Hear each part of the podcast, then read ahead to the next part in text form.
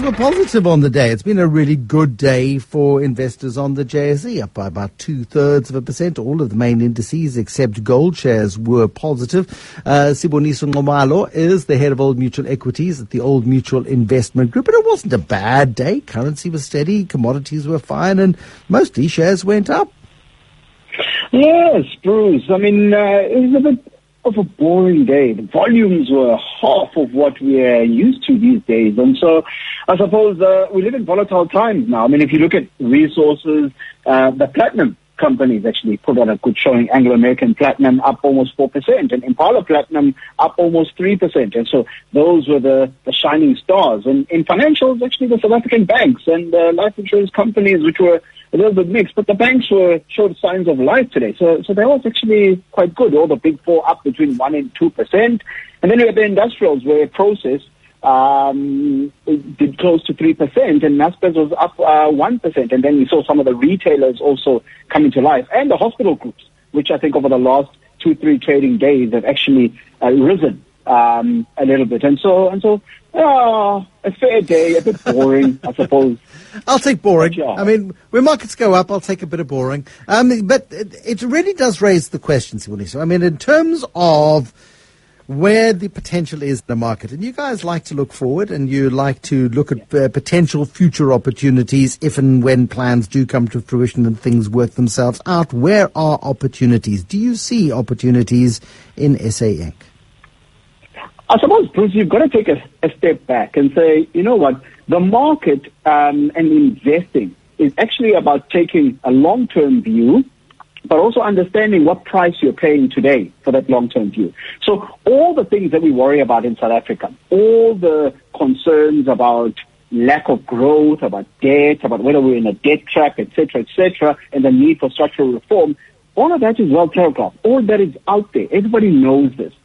But actually, what is also true is that our valuations in South Africa, especially the domestically focused shares, are at some of them at multi-decade lows. So our share, our, our, our market is actually underperformed. So if we look at South Africa's PE ratio of the, the South African focus shares, that's at about 10, 10 and a half, which actually is, is a very, very big low. And if we look at South Africa versus emerging markets, now emerging markets like Brazil, China, et cetera, et cetera, these are our peers. This is our biggest discount to emerging markets in 20 years. So close to 30% discount to our peer group. And so, Bruce, when we look at this, we're saying, well, in South Africa, you're not really paying for any optimism. So if anything comes out of the president on Thursday and anything comes out of the medium term, but that is remotely positive, I think we're going to see action. And we saw the start of that in August. That nothing really much happened in the country in August. But actually, if you look at the domestically, August, September, the domestically focused shares, actually they started showing signs of life. And so when it comes to investing, the price you pay is actually sometimes a very important component. And so we at Mutual are seeing great value in some of these South African opportunities. You are seeing value. Uh, the question is when will that value be realized? And I suppose that is entirely dependent not just on the plan, but on the plan's acceptance and, of course, the plan's ado- adoption over time. Yes. But I mean, Bruce, I suppose once again, if you, if, if you study history, because markets uh, have a habit of, of rhyming, as Mark Twain used to say. If you go back to the 80s and look at South Africa, I mean, South Africa in the 80s was being boycotted, um, and there was the same era of the Rubicon speech. So the same era where our sports teams weren't allowed to play. Our valuations then were a disaster. And in, actually then in, in the 80s, we defaulted um, on our, our, our, our global debt. And so nobody wanted to do business with South Africa back then.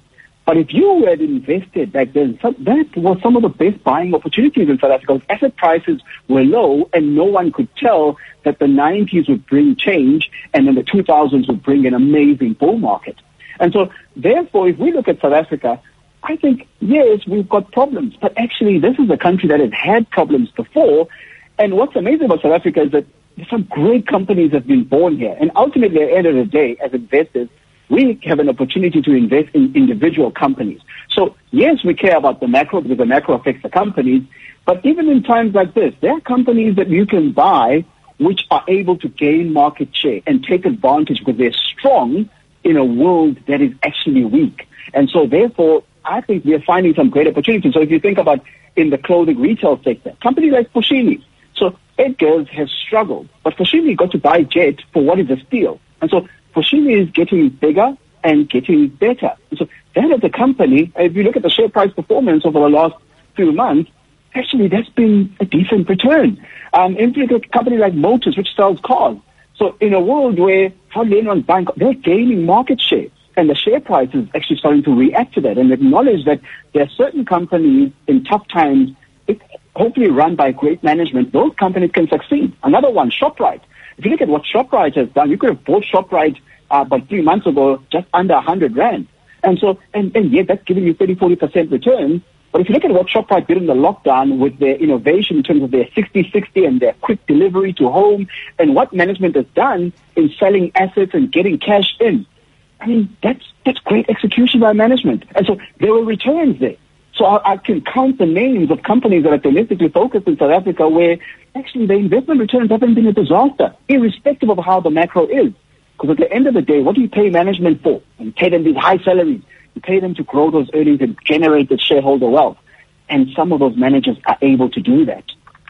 Sibusiso Nxumalo, thank you very much indeed. The head of Old Mutual Equities at Old Mutual Investment Group.